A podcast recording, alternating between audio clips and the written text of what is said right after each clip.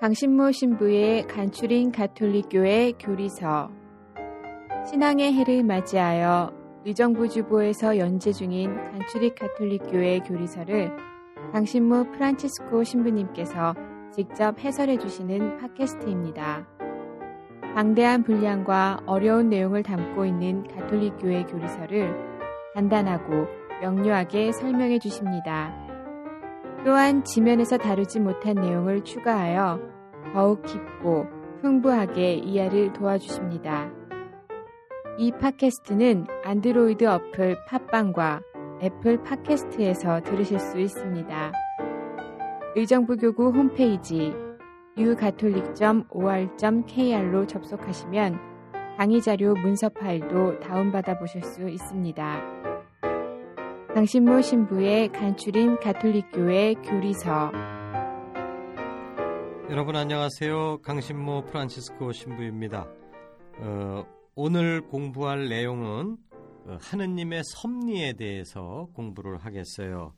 어, 지난 시간에 어, 하느님께서는 전능하시다 하는 주제를 이야기한 바 있고 그 다음 시간에 바로 전 시간에는 전능하시기에 이 세상 모든 것을 창조하신 창조주이시다 하는 부분을 어, 말씀을 드렸습니다.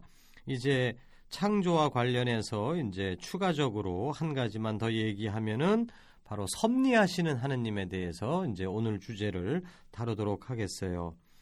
어, 무엇보다도 하느님께서는 세상과 인간을 창조하셨습니다.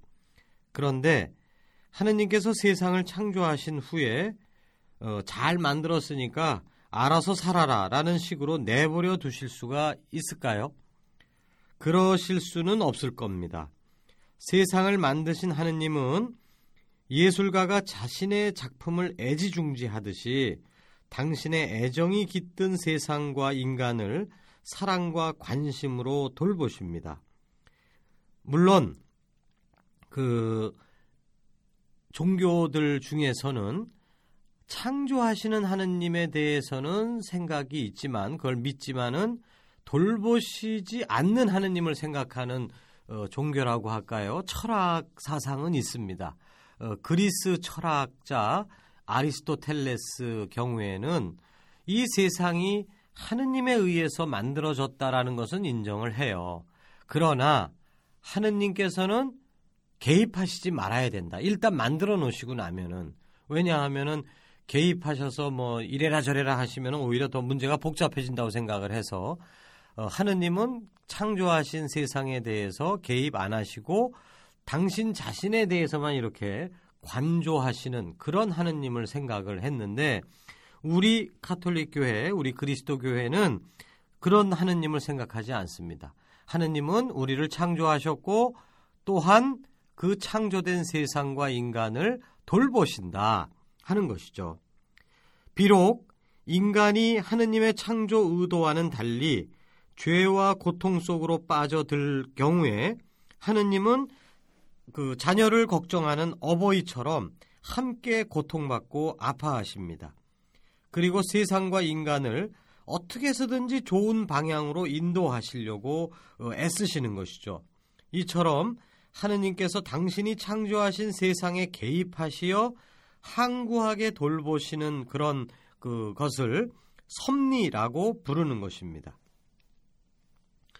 카톨릭 교회 교리서 302항을 인용해 보겠어요. 만물은 고유의 선과 완전성을 가지고 있기는 하지만 창조주의 손에서 완결된 상태로 나온 것은 아니다. 만물은 하느님께서 정해주신 아직도 다다라야 할 궁극적인 완성을 향한 진행의 상태로 창조되었다. 당신의 피조물을 이러한 완전으로 이끄시는 하느님의 배려를 우리는 하느님의 섭리라고 부른다. 하느님께서는 당신께서 창조하신 모든 것을 당신의 섭리로 보호하시고 다스리신다. 이게 우리의 믿는 바입니다. 그렇기 때문에 예수님께서는 그 당신 자녀들의 사소한 필요도 돌보시는 하느님 아버지의 섭리에 우리가 자녀다운 마음으로 의탁할 것을 권고하셨습니다. 우리가 잘 알고 있는 구절이죠. 마테오복음 6장 31절에서 32절. 무엇을 먹을까, 무엇을 마실까, 또 무엇을 입을까 하고 걱정하지 마라. 하늘에 계신 아버지께서는 이 모든 것이 너희에게 있어야 할 것을 잘 알고 계신다. 그러니까 섭리하시는 하느님이라는 이런 말은 어, 일상 언어로 우리가 바꿔본다면은 돌보시는 하느님, 우리를 돌보신다 하느님께서. 자, 그러면 이제 그 두 번째 주제로 넘어가 보겠어요. 하느님께서 우리를 섭리하시고 돌보시는데 어떤 방식으로 섭리하시는가 하는 그 물음입니다. 어, 하느님의 존재, 하느님의 창조는 믿지만 아까도 말씀드렸지만 그 하느님의 존재는 믿지만 하느님께서 섭리하심을 부정하는 사람들도 있어요. 그들은 하느님께서 세상에 개입하셔서는 안 된다고 생각합니다. 그들은 이렇게 말합니다. 하느님이 세상사에 관여하신다면 세상이 뒤죽박죽 되지 않겠는가? 예를 들어 우산 장사는 비가 오게 해달라고 기도하고 또 소풍 가는 어린이는 좋은 날씨를 기도하면 실제로 이렇죠. 하느님께서는 어떻게 하셔야 하는가? 그 이쪽 얘기를 들어주기도 뭐하고 이쪽 얘기를 들어주기도 뭐하고 그러면 결국은 기도가 더 강한 사람 그거를 들어줘야 되는 건가? 이런 그 상황이 이게 좀 비합리적이고 말도 안 된다는 것이죠. 그러므로 하느님은 계시지만 그냥 우리들이 어떻게든지 우리가 해 나갈 수 있도록 그저 바라만 보셔야 된다. 이렇게 생각을 하는 것입니다. 그러나 이런 생각은 어, 상식적으로는 굉장히 합당한 생각 같지만 어, 깊이가 없는 생각이에요. 우리가 하느님의 섭리를 너무 좁게 이해하고 우리 너무 인간적인 차원에서만 생각을 하면 아까 말씀드린 그런 반대 의견이 나올 수밖에 없는데 그러나 우리는 이 하느님께서 우리 인간사에 개입하시고 돌보시고 인도하신다라고 하는 이 섭리가 우리가 생각하는 식으로 내가 기도하면 하느님이 그대로 움직인다. 이런 식으로 생각을 하게 되면 이제 아까와 같은 모순이 발생을 하는 거죠. 그러나 그런 차원이 아니라는 겁니다. 물론 하느님께서는 우리의 기도에 응답을 하셔요. 그리고 개입을 하시죠. 그렇지만 우리의 기도에 응답하시긴 하시지만 반드시 내가 요렇게 해 주십시오, 저렇게 해 주십시오. 내가 시키는 대로 하느님이 움직이실 거냐? 그거는 하느님을 정말 우습게 우리가 생각하는 거죠. 하느님의 자유, 그것을 너무 우리가 인정을 안 하는 거예요. 그래서 하느님께서 우리의 기도를 들으시고 뭔가 행동을 취하시겠지만은 우리가 지시하는 대로 움직이시는 않고 자유롭게 하느님이 원하시는 방식으로 당신이 생각하실 가장 좋은 방식으로 우리의 기도에 응답하시고 어, 활동하신다는 것이죠. 예를 들어서 어린 자녀가 엄마에게 여러 가지를 청할 수가 있습니다. 뭐 청바지를 사달라, 뭐, 뭐, 핸드폰을 사달라. 그렇다고 엄마가 아이의 요청을, 어, 아이를 사랑하지만 아이의 요청을 하는 대로 그냥 족족 다 들어주는 것은 아닙니다. 그래서는 안 되죠, 이러면.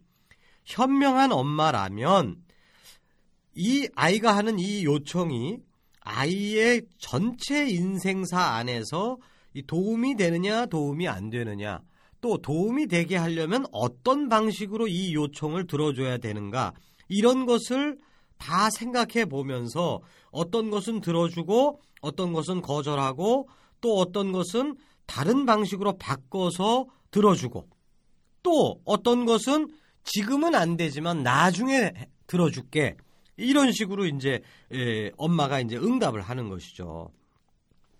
이런 방식으로 엄마는 그 아이의 인생 전체에 개입하게 되는 것입니다. 하느님의 개입, 다시 말해서 하느님의 섭리를 거부하는 사람들의 생각은 아이에게 인생 전체의 지침을 요약 정리해 주고 나서 이대로 살아라. 정답 알지? 하고서는 이렇게 탁 책 한 권 던져놓고 네가 알아서 살라고 내버려 두는 엄마와도 어, 같이 하느님을 생각을 하는 거예요. 훌륭한 엄마라면 아이의 그때그때의 요구 사항들과 엄마가 생각하는 아이의 전체 인생을 이렇게 이렇게 계속 견주어 보면서 아이의 삶에 끊임없이 개입할 수밖에 없는 것입니다. 우리가 믿는 하느님도 이처럼 세상과 인간의 삶에 개입하시는 것이에요. 다시 말해서 우리가 원하는 그 방식 그대로 비가 오게 해주세요. 뭐 비가 오지 말게 해주세요. 그런 식의 그 해서 그냥 즉각 즉각 응답하시는 그런 식의 개입이 아니라 우리의 인생사 전체를 바라보시면서 우리를 최종적인 선한 방향으로 이끌기 위해서 하느님께서 개입하신다는 것이죠. 왜냐하면 하느님은 우리의 창조주이실 뿐만 아니라 정말 우리의 아버지이시기 때문에 그래요. 그러니까 내버려 두실 수가 없다는 것이죠. 개입하셔야 된다. 단 그 개입이 그냥 기계적이고 우리가 시키는 대로의 개입이 아니라는 거, 그거를 우리가 구별할 수 있었으면 좋겠습니다. 이제 세 번째 주제로 하느님의 섭리와 악의 문제에 대해서 말씀을 드리겠어요. 하느님의 섭리를 부정하는 사람들은 또 다른 방식으로 문제를 제기합니다. 이것 때문에 우리는 하느님의 섭리를 믿지 않는다. 이렇게 얘기를 하는 건데요. 하느님의 섭리라는 것은 결국 하느님께서 세상사에 개입하시고 돌보신다는 뜻인데 하느님께서 개입하시고 돌보신다면 다시 말해서 섭리하신다면 어째서 이 세상이 이 모양 이 꼴이겠는가? 이 세상에 왜 이런 악과 고통과 불행과 죄와 이런 게 만연하느냐? 하느님이 개, 개입하신다는 개입하신다는데 왜 이렇게 엉망이 되느냐? 이것은 아까 질문보다 보다 심각하고 어려운 질문입니다. 그러기에 우리 그리스도교 신앙 전체가 이 질문에 대한 답을 찾는 과정이라고 이야기할 수도 있어요. 자, 이 어려운 문제를 이 섭리와 이 세상의 이 그 고통스러운 모습, 이, 이 모순된 이 모습의 문제를 이해하기 위해서는 무엇보다도 먼저 하느님께서 세상을 돌보시고 섭리하신다는 것이 하느님 혼자서 모든 일을 다 맡아서 하신다라는 뜻이 아님을 우리가 알아야 돼요. 가톨릭교회 교리서 307항을 보면은 하느님께서는 인간에게 온 땅을 정복하고 다스릴 책임을 맡기시어 자유로이 당신의 섭리에 참여할 권한도 주신다. 하느님께서 세상사에 개입하시지만 동시에 이 세상사는 하느님의 섭리로만 움직여지는 게 아니고 우리 인간들의 자유로운 결정에 따른 선택, 그것도 우리 인생사가 움직여지는데 어, 중요한 그 결정적인 그 요인이라는 것이죠.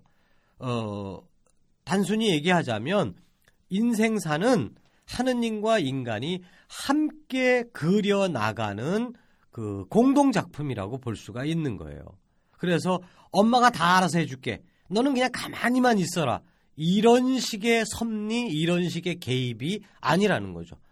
어, 엄마가 애한테 너는 네가 뭐 할 줄 아는 게 뭐 있겠니? 그냥 가만히 있어라. 엄마가 다 알아서 해줄게. 이게 그 아이가 제대로 자라날 수 있을까요? 현명한 엄마라면 그러고 싶은 마음이 굴뚝 같아요. 애가 하는 꼴이 뭐, 뭐, 엄마 눈에는 안 차죠. 그러나 그거를 엄마가 다 알아서 해준다는 식으로 움직이지 않습니다. 어떻게 쓰든지 네가 할 수 있는 거.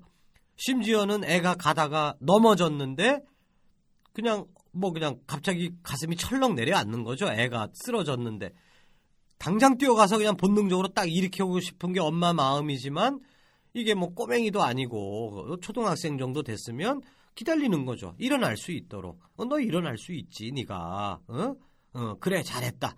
이런 식으로 아이가 할 수 있도록 계속 복돋아 주면서 이 아이를 끌고 나가는 이게 이제 엄마가 아이를 키워나가는 현명한 방법인데 하느님은 더 현명하신 우리의 부모님이시잖아요. 그분이 우리들 보고 가만히 있어. 당신이 내가 다 해줄게. 그러면 우리를 바보로 만드시는 거고 이거 절대로 그렇게 안 하셔요. 그러니까 하느님의 섭리가는 항상 인간의 협력 행동을 요청하신다. 하는 것을 우리가 염두에 둬야 됩니다. 두 번째로 사람들이 하느님의 섭리에 이렇게 그 협력을 해야 되는데 어떤 때는 하느님의 뜻에 맞게 협력하기도 하지만 어떤 때는 하느님의 뜻에 거슬러 행동하기도 하는 것이죠. 그러기 때문에 하느님께서 창조하시고 하느님께서 돌보시는 이 세상이 왜 이렇게 뒤죽박죽 엉망진창인 모습을 보여주는가? 뭐 그게 전부는 아니겠지만 왜 이런 부정적인 모습을 하느님의 세상인데 왜 이럴까? 그 원인을 따지자면 그것은 하느님이 섭리를 안 하시기 때문이 아니라 우리 인간들이 하느님의 섭리에 제대로 협력하지 못하기 때문에 이게 엉킨다는 거죠. 부모가 자식이 행동하는 거를 야, 너 가만히 있어. 내가 알아서 다 해줄게. 라고 한다면은 문제가 없어요. 솔직히 그냥 착착착 이게 잘 진행이 될 겁니다. 그런데 너 할 수 있어. 엄마는 지켜볼게. 라고 했을 때 애가 성공할 수도 있지만 실패하는 경우도 많잖아요. 그러면은 문제가 발생하는 거죠. 애가 실, 실패를 했을 때. 엄마가 그 아이가 실패하는 거가 무서워서 애가 행동하지 못하게 하면은 문제는 발생 안 하겠지만 아이는 바보가 되어 버릴 겁니다. 그것처럼 하느님께서는 우리를 돌보시지만 우리들의 협력을 기다리고 그 협력이 문제를 발생할 지연정 기다린다고 계시는 거죠. 우리가 스스로 알아서 활동할 수 있도록. 이제 세 번째로 그렇게 인간이 이제 하느님 섭리에 제대로 협력하지 못해서 다른 말로 표현하자면 인간이 죄를 지어서 고통과 문제가 발생했을 때 그때 하느님께서 개입하셔갖고 그때마다 너 이래서 잘못한 거야. 너 좀 맞아야 되겠다. 뭐 이런 식으로 하느님이 그때마다 개입을 하신다면 즉각적으로 뭐 119 출, 출동하듯이 그렇다면은 문제가 커지지 않을 겁니다. 금세금세 문제가 해결될 거고 또 문제를 일으켰을 때 우리가 얻어맞게 되면은 처벌을 받게 되면 이제 우리가 머리가 있으니까 몇 번 실수하다 보면 그 다음부터 정신 차려서 이제 안 할 거 아니겠어요? 그러나 하느님께서 이런 식으로 매 순간순간 우리가 사고 칠 때마다 즉각적으로 개입을 하신다면 그랬다가는 아까와 똑같은 일이죠. 차라리 너 아무것도 하지 마. 내가 다 해줄게. 라고 하는 거하고 별반 차이가 없어요. 어, 차라리 그게 날지도 몰라. 그, 애가 사고 친 다음에 그냥 즉각 개입해갖고 문제 해결을 엄마가 하는 것보다는 아예 문제부터 일으키지 못하게 아예 처음부터 꼼짝 못하게 하고 당신이 다 해주는 게 더 날지도 모릅니다. 근데 우리 보고 하라고 허락을 한 듯이 해놓고서는 조금만 우리가 문제를 일으키면 그 즉시에 개입을 하신다.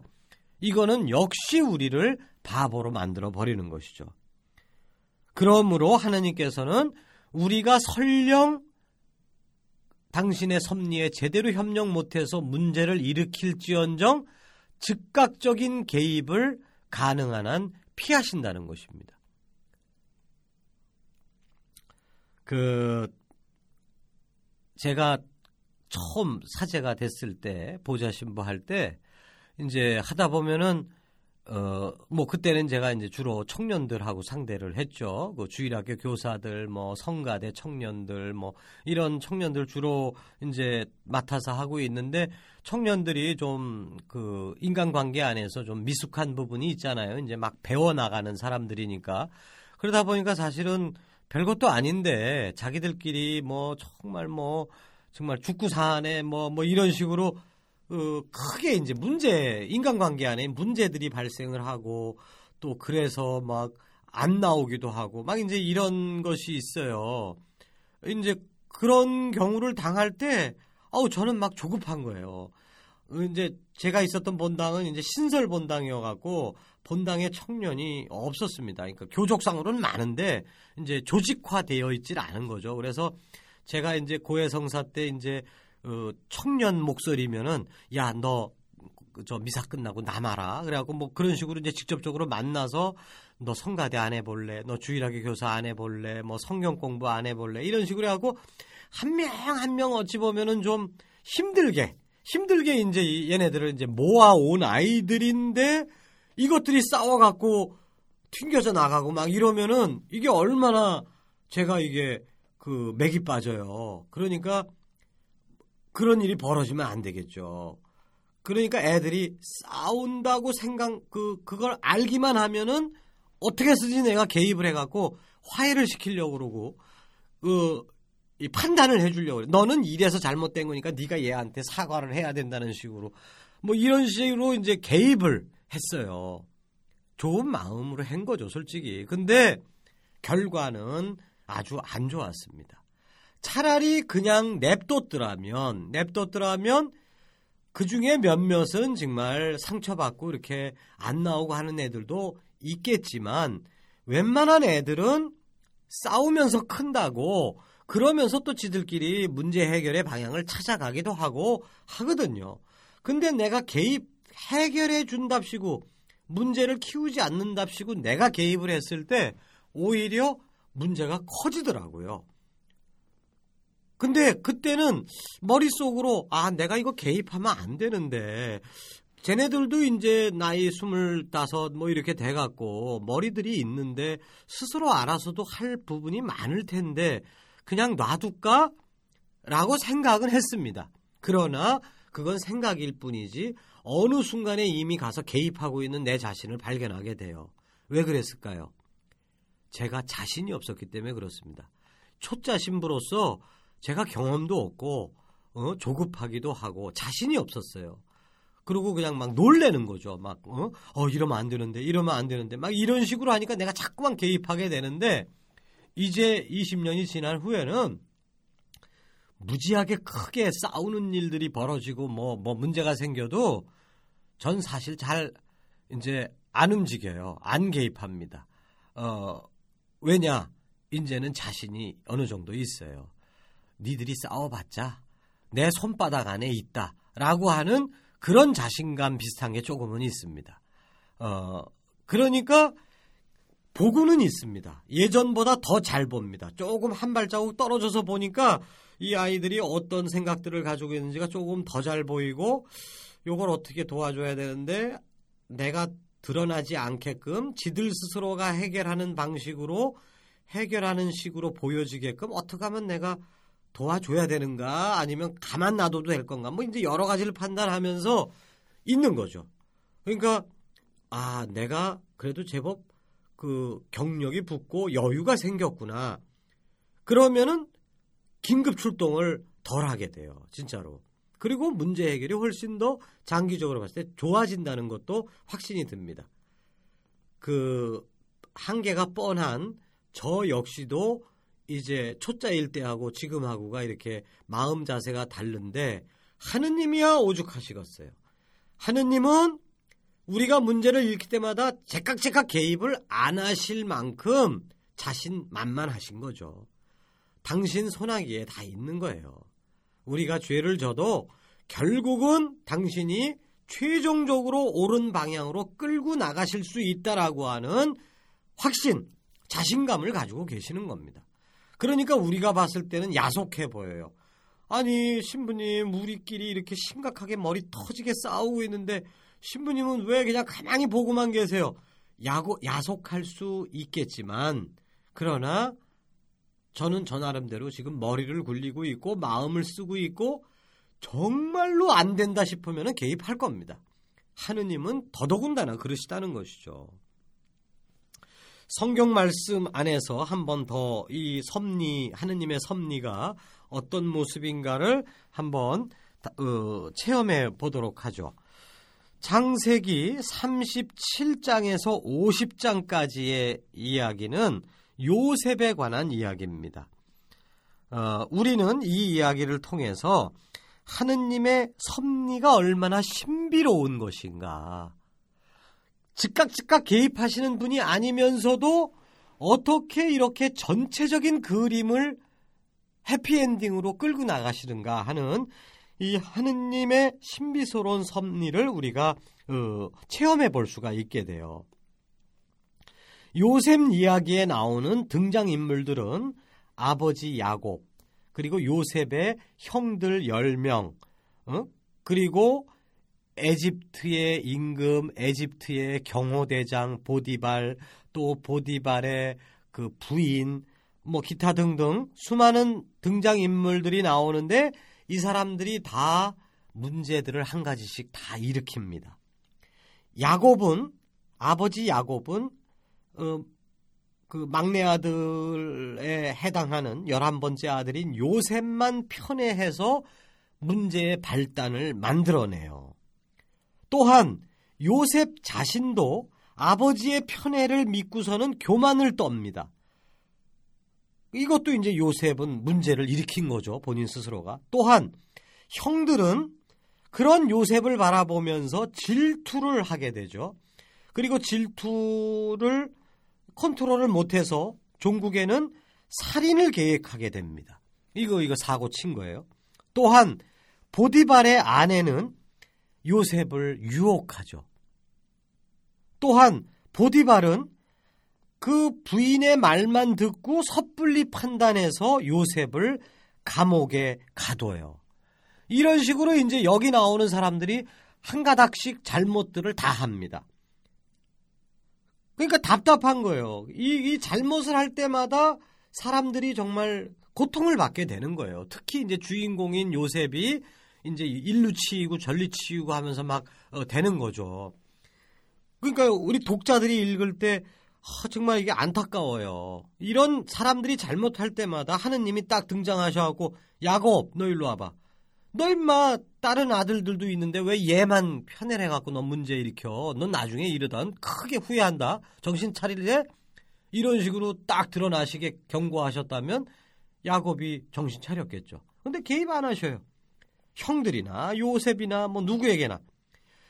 창세기 37장에서 50장을 한번 읽어보세요. 하느님이 등장을 안 합니다. 아주 희한하게 하느님이 등장을 안 하셔요. 아브라함 이야기는 건건이 하느님이 등장을 하십니다.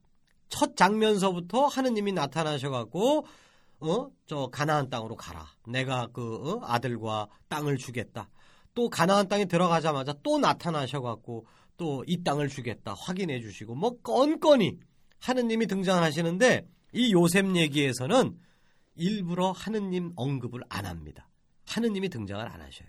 어찌 보면 방관하시는 하느님을 지금 묘사하고 있는 것 같아요. 인간들이 무슨 개판을 치든지 냅두시는 하느님. 그렇게 보입니다. 그러나 이 요셉 이야기에서 진짜로 얘기하려고 했던 것은 겉으로 봤을 때는 하느님이 전혀 안 보이고 방관하시는 것 같지만 진짜로는 하느님께서 배후에서 움직이고 계셨다라고 하는 것을 보여주려고 하는 거예요. 그래서 최종적으로 요셉뿐 아니라 그의 형제들 모두가 구원받는 좋은 결과로 이끌어 나가고 계시는 겁니다. 그 요셉이 만약에 야곱이 질투를 안 했다면, 아, 저 편애를 안 했다면 요셉이 교만을 떨지 않았을 거고, 요셉이 교만을 안 떨었으면 형들이 질투를 안 했을 거고, 형들이 질투를 안 했으면 요셉이 에집트로 팔려나가지 않았을 거고, 그러면 해피엔딩이겠죠? 가족들이 함께 가나안 땅에서 잘 먹고 잘 살고 이렇게 해피엔딩으로 끝날 것 같지만 나중 얘기를 들어보면 그게 아니에요. 왜? 어마어마한 가뭄이 들거든요. 흉년이 들어요. 그런데 이 흉년으로 이 요셉의 집안 가족들은 굶어 죽게 생겼던 겁니다. 근데 이 사람들이 왜 굶어 죽지 않게 되었는가? 에집트로 가서 땅을 얻게 되고 곡식을 얻게 되고 거기서 자손이 번창하게 되는 그런 어떤 기사회생의 이 포인트를 왜 잡게 됐느냐? 요셉이 에집트에 있었기 때문에 그게 가능했던 일이거든요. 근데 요셉이 거기 에집트에 왜 갔어요? 인간의 죄들이 묶여서 그게 시너지를 발휘해 갖고 요셉이 에집트로 갔던 거죠. 그러니까 악의 결과로서 죄의 결과로서 요셉이 에집트에 가 있었는데 나중에 나중에 보니까 그 팔려간 요셉이 가나안에 있던 식구들 전체를 살리는 사람이 되어버렸구나. 아, 그래서 요셉은 이렇게 마지막으로 고백을 합니다. 나를 이곳으로 보낸 것은 에집트로 보낸 것은 형님들이 아니라 다시 말해서 형님들의 죄 때문이 아니라 바로 하느님이십니다. 인간적인 눈으로 봤을 때 내가 에집트로 팔려온 것은 형님들의 죄 때문입니다. 이건 당연한 사실이에요. 그러나 신앙의 눈으로 보게 되면 그 내면에서 뭔가가 작동하고 있다는 것을 포착해낸다는 것이죠. 이게 신앙의 눈이에요. 그것은 하느님의 손길이었습니다.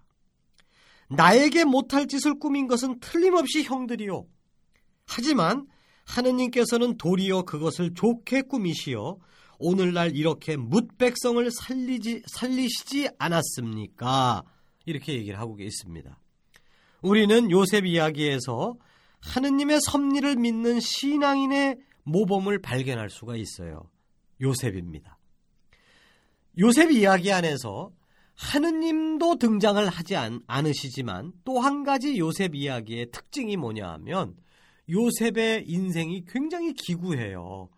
집안에서 사랑받다가 에집트로 팔려갔다가 에집트에서 또 보디발의 집안에서 눈에 들어갔고 또 그 총 집사의 위치로 올라갔다가 또 부인의 모함에 걸려서 감옥에 떨어졌다가 또 감옥에서도 다시 파라오한테 소개가 돼서 다시 에집트의 대신이 됐다가 아 정말 이렇게 그 깊은 기고, 기복이 있는 인생을 살기도 쉽지 않은데 우리 같으면 조금 잘 산다 싶으면 헤헤헤 거릴 거고 조금 밑바닥으로 떨어진다 싶으면은 뭐 내가 죽느니 사느니 뭐 울고불고 그다음에 하느님이 어디 있어? 뭐 어, 어, 원통해요? 뭐 이럴 거고 또 조금 좋아지면 또 그냥 언제 고생했나는 듯이 다 잊어버리고 그냥 오늘은 뭘 먹을까? 어디로 놀러 갈까? 이런 거나 생각하고 이런 식으로 살 건데 요셉은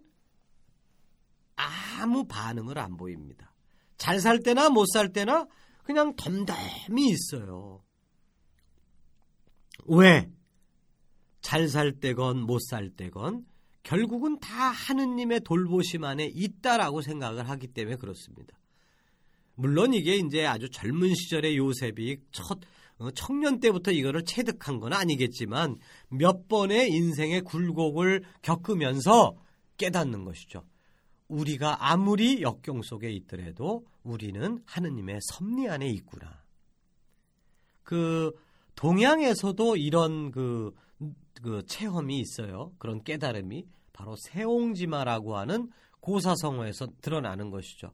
뭐 여러분들 잘 아시지만 변방에 있는 늙은이가 어 저기 그 어느 날 그 말을 키우는데 말이 도망을 갔죠. 그랬더니 이웃 사람들이 위로를 하는 거예요. 아우 그 말이 그 비싼데 말이 그 도망가서 어떡 합니까? 그랬더니 그 노인이 뭐뭐 뭐 그게 그 두고 보면 뭐 알겠죠. 뭐 했는데 그 말이 이게 가서 다른 말을 꼬셔갖고 되돌아왔어. 그러니까 말이 한필 늘은 거예요. 동네 사람들이 너무 축하한다고 어, 그랬더니 글쎄 두고 봐야 알겠죠. 또 그런 거예요. 근데 이제 이 노인한테는 외아들 늦, 늦게나마 얻은 외아들이 있는데 애지중지하는 아들이 있는데 그 아들이 그 새로 그 꼬심을 당해서 온 그 말을 길들인다시고 올라가서 타고 다니다가 말에서 떨어져 갖고 다리가 부러졌는데 이게 당시 기술로는 이게 못 고치는 다리 병신이 된 거예요. 그러니까 동네 사람들이 또 아이고 이거 어떻게 하면 좋냐고 그, 어? 그 외아들이 이 다리 병신이 됐으니 그랬더니 노인은 또 그러죠. 두고 보면 알겠죠. 근데 그 직후에 전쟁이 났어요. 그래서 젊은 애들은 다 군대 징집이다. 근데 전쟁이 아주 혹독한 전쟁이었기 때문에 징집된 애들은 대부분이 가서 죽었습니다. 근데 이 노인의 아들은 다리 병신이니까 징집에서 면제당한 것이죠. 그래서 아버지 곁에서 말 먹이 주면서 잘 먹고 잘 살았다는 얘기 아니겠어요? 그러니까 이게 세옹지마라는 얘기가 그 어찌 보면 이게 동양적인 사고 방식입니다. 우리 이 인생 전체가 이 하늘의 섭리 안에 다 이렇게 의탁되어 있다. 그런데 이제 그것은 그 동양적인 관점에서는 어, 진달래가 피고 지고 피고 지고 뭐 다리 떴다 기울고 다리 떴다 기울고 하는 그런 식의 이제 순환론적인 그 세계관 속에서 뭐 그냥 에휴 날 때가 있으면 죽을 때가 있는 것이고 뭐 이런 약간의 그 체념적인 분위기 안에서의 그런 섭리에 맡긴다고 한다면 우리 그리스도교에서의 이 섭리에 대한 믿음은 보다 더 희망찬 것이죠. 우리를 창조하신 아버지께서 우리를 보고 계신다. 그러기 때문에 우리가 어려움이 겪고 있을지라도 하느님 알고 계신다. 보고 계신다. 그리고 지금 즉각적인 개입을 안 하실지언정 결국에는 우리의 인생을 우리가 정말로 의도적으로 하느님 뜻에서 엇나가려고 작정을 하지 않는 이상 하느님께서는 우리의 인생을 선한 방향으로 무던히 애를 쓰시면서 우리를 이끌어주고 계신다. 이게 섭리에 대한 믿음인 것입니다. 이건 정말 강렬한 믿음이에요. 전능하신 하느님에 대한 믿음, 창조주 하느님에 대한 믿음의 이제 결정판이 섭리하시는 하느님에 대한 믿음으로 이제 결정돼서 나의 하루의 일상생활, 하루하루 사는 동안에도 하느님, 저 보고 계시죠? 저 이끌어주고 계시죠? 이거를 계속 바라보고 사는 것이죠. 우리는 하느님께서 전능하신 분임을 믿습니다. 그렇다면 우리가 당면한 역경 속에서도 그 배후에서 움직이시고 우리의 죄에도 불구하고 우리를 돌보시며 최종적으로는 우리를 구원해로 이끄실 수 있는 하느님의 섭리를 우리가 믿을 수 있어야 할 것입니다. 이것이 지금 5주 어, 이상 우리가 성부 하느님에 대해서 우리가 유일하신 분, 삼위일체이신 분, 전능하신 분, 그리고 창조하시는 분. 지금까지 살펴본 성부 하느님의 그런 그 모습들의 마지막 결론이 되겠습니다. 그리고 이제 우리의 실천적인 과제는 어, 정말 날마다 숨 쉬는 순간마다 노래 가사가 있죠. 어, 우리는 하느님의 섭리에 우리를 맡기는 것. 그것이 신앙인의 태도고 이것이 우리가 요셉 이야기를 보면서 우리가 묵상하는 바입니다. 예, 잘 들어주셔서 감사드리고요. 다음 시간에 이제 그 조금 주제가 조금은 이제 바뀔 거예요. 이제 그 지금 오늘까지는 하느님에 대해서 주로 봤지만 다음 시간에 이제 하느님이 창조하신 세상에 대해서 이제 보도록 하겠습니다. 감사합니다.